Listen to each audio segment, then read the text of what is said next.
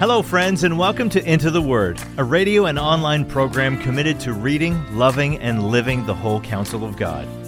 Lord willing, our intention is to go verse by verse and chapter by chapter through the entire Bible. Here to continue that journey is our Bible teacher at Into the Word, Pastor Paul Carter.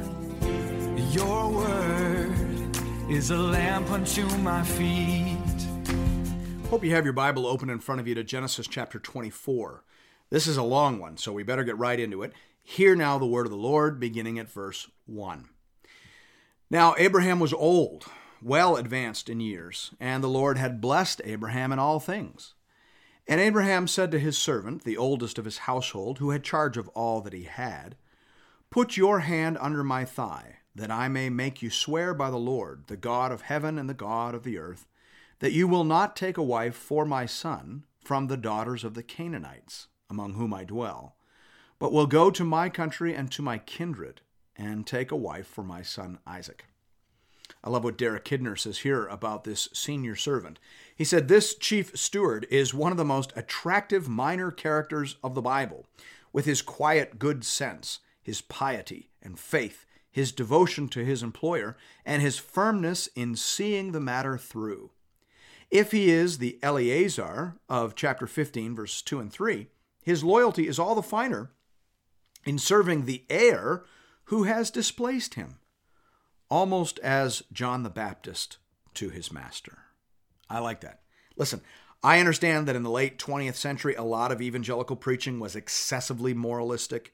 You know, we read the stories in the Bible as if they were a narrative version of the seven habits of highly successful people, when in fact the Bible is ultimately about fallen people, a gracious God, and a generous salvation. I understand that. True, true, true, true.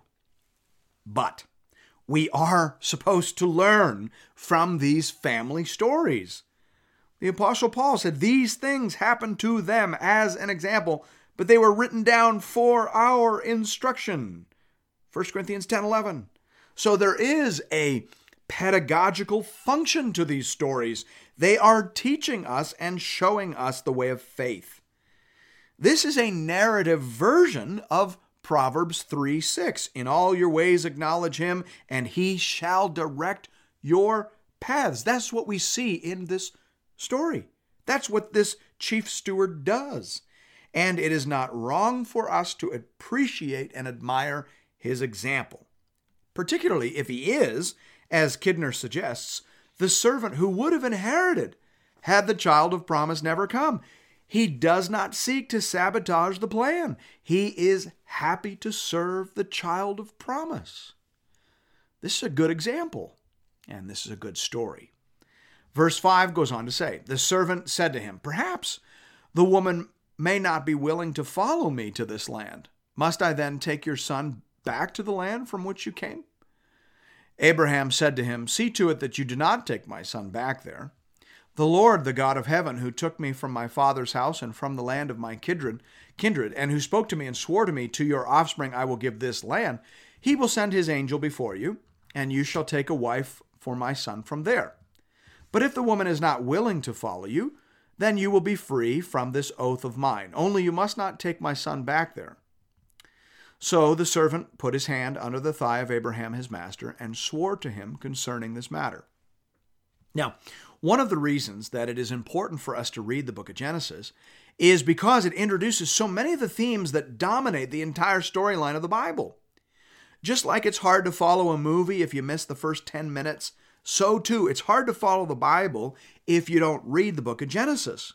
Everything is introduced here, and we see here introduced one of the most important themes in the Bible the theme of godly marriage. Abraham knows that the Canaanites are on a downward trajectory into sin and rebellion that will eventually lead to their judgment and destruction as part of the Exodus and conquest. God told him that back in Genesis chapter 15. So, Abraham doesn't want his son to be connected in marriage to a person walking on that road. That is very wise. Old Matthew Henry says here Note, parents in disposing of their children should carefully consult the welfare of their souls and their furtherance in the way of heaven. Now, parents today probably don't have as much influence over who their child marries as they had in Matthew Henry's day, and they certainly don't have as much influence over the process as Abraham does here. But the principle remains worthy of our attention.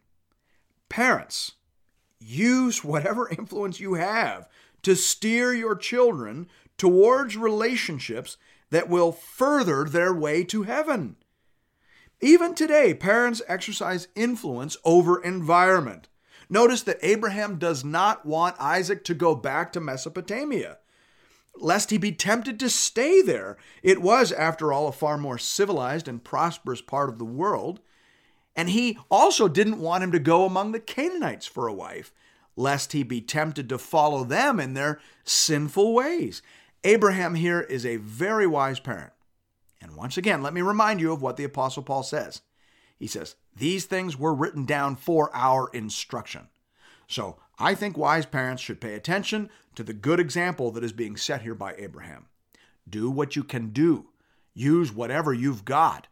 You know, spend that currency in order to steer your children in the direction of a mate that will contribute to their spiritual progress. The text goes on to say in verse 10 Then the servant took ten of his master's camels and departed, taking all sorts of choice gifts from his master. And he arose and went to Mesopotamia, to the city of Nahor. And he made the camels kneel down outside the city by the well of water at the time of evening, the time when women go out to draw water. And he said, O Lord, God of my master Abraham, please grant me success today and show steadfast love to my master Abraham. Behold, I am standing by the spring of water, and the daughters of the men of the city are coming out to draw water. Let the young women, young woman to whom I shall say, Please let down your jar that I may drink, and who shall say, Drink, and I will water your camels, let her be the one whom you have appointed for your servant Isaac. By this I shall know that you have shown steadfast love to my master. Before he had finished speaking, behold, Rebekah, who was born to Bethuel, the son of Milcah, the wife of Nahor, Abraham's brother, came out with her water jar, jar on her shoulder. The young woman was very attractive in appearance, a maiden whom no man had known. She went down to the spring and filled her jar and came up. Then the servant ran to meet her and said, Please give me a little water to drink from your jar. She said, Drink, my lord. And she quickly let down her jar upon her hand and gave him a drink. When she had finished giving him a drink, she said, I will draw water for your camels also, until they have finished drinking. So she quickly emptied her jar into the trough and ran again to the well to draw water, and she drew for all his camels. The man gazed at her in silence to learn whether the Lord had prospered his journey or not. Now, as I said, this is a really long chapter, so we can't linger anywhere for very long. But notice that the servant devised a test that would allow him to discern both the involvement of God and the character of the young lady. Once again, just one more reason to love this minor character.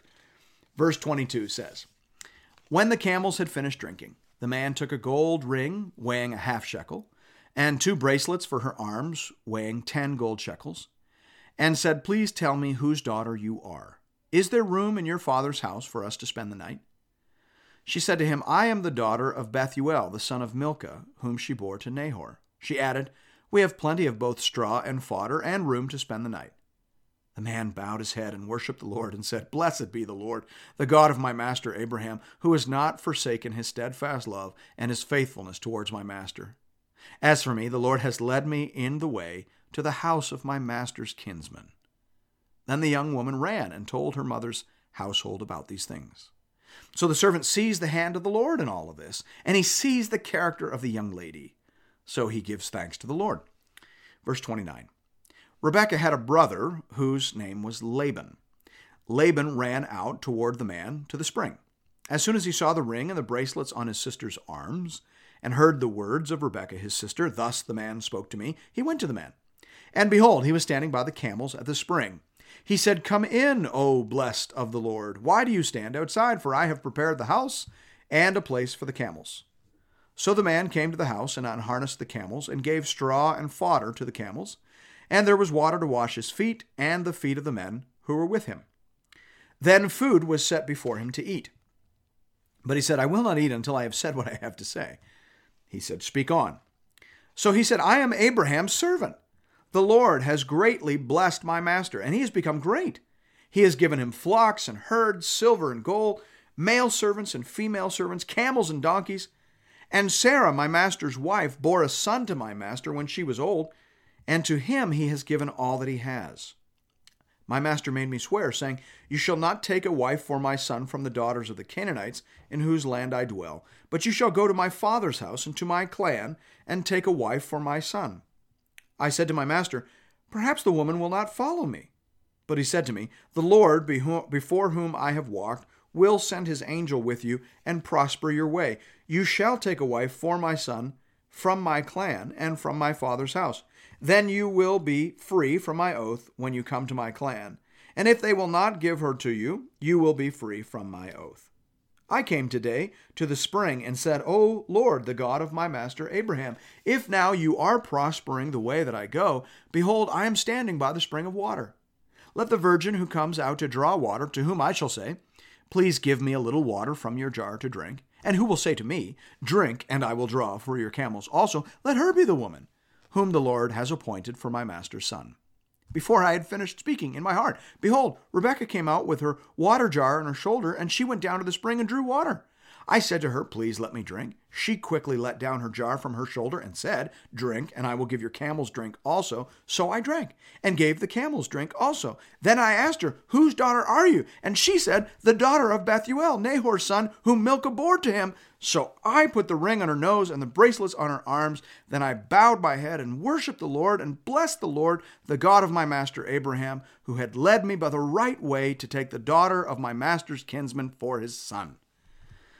Now then, if you are going to show steadfast love and faithfulness to my master, tell me, and if not, tell me, that I may turn to the right hand or to the left. Now, we should say a word here uh, about all of this repetition. You will notice that in biblical narratives, huge swaths of text will be repeated word for word, two or even sometimes three times over the course of a story. The reason for that is that this was a largely oral culture. You might hear these stories read once a year. So there were parts of the story where details were repeated. This was intended to help you memorize the story so that you could repeat it on command. Always remember that these stories are meant to be heard more than read. The Bible is essentially auditory, it is the external word coming to us from outside of us. And so the stories are written not so much to be read as to be heard. And that's just important to remember. Verse 50 says, Then Laban and Bethuel answered and said, The thing has come from the Lord. We cannot speak to you bad or good. Behold, Rebekah is before you. Take her and go, and let her be the wife of your master's son, as the Lord has spoken. When Abraham's servant heard their words, he bowed himself to the earth before the Lord. And the servant brought out jewelry of silver and of gold and garments and gave them to Rebekah. He also gave to her brother and to her mother costly ornaments. And he and the men who were with him ate and drank, and they spent the night there. When they arose in the morning, he said, Send me away to my master. Her brother and her mother said, Let the young woman remain with us for a while, at least ten days. After that she may go. But he said to them, Do not delay me, since the Lord has prospered my way Send me away that I may go to my master.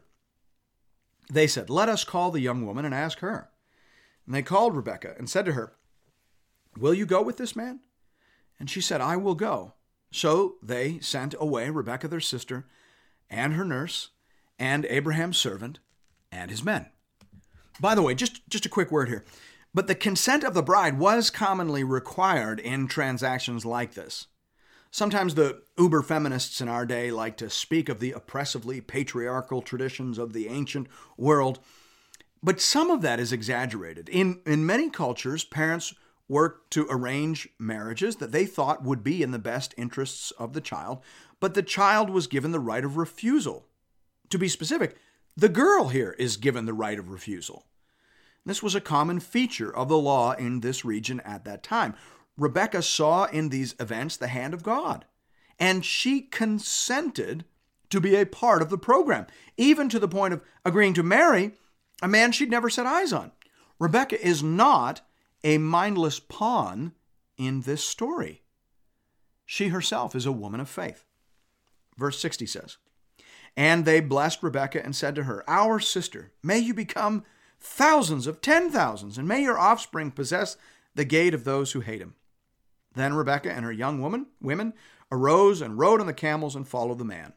Thus the servant took Rebekah and went his way. Now Isaac had returned from Beer Lahai Roi and was dwelling in the Negeb. And Isaac went out to meditate in the field toward evening. And he lifted up his eyes and saw, and behold, there were camels coming. And Rebekah lifted up her eyes, and when she saw Isaac, she dismounted from the camel and said to the servant, Who is that man walking in the field to meet us? The servant said, It is my master. So she took her veil and covered herself. And the servant told Isaac all the things that he had done. Then Isaac brought her into the tent of Sarah his mother and took Rebekah, and she became his wife, and he loved her. So Isaac was comforted after his mother's death. Now, the veil in that culture was a symbol of betrothal and marriage, so Rebekah puts it on to meet her future husband. The marriage was a comfort to Isaac and a means of producing godly offspring. We'll talk more about that in our next episode. Thanks be to God.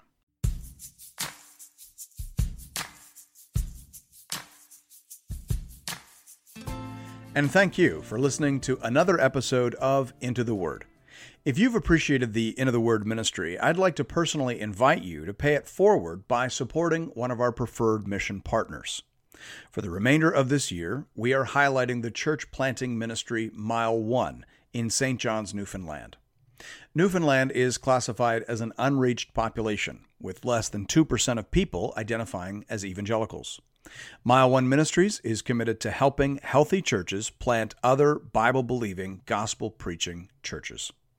Here at Into the Word, I only promote ministries that I have firsthand, on the ground experience with.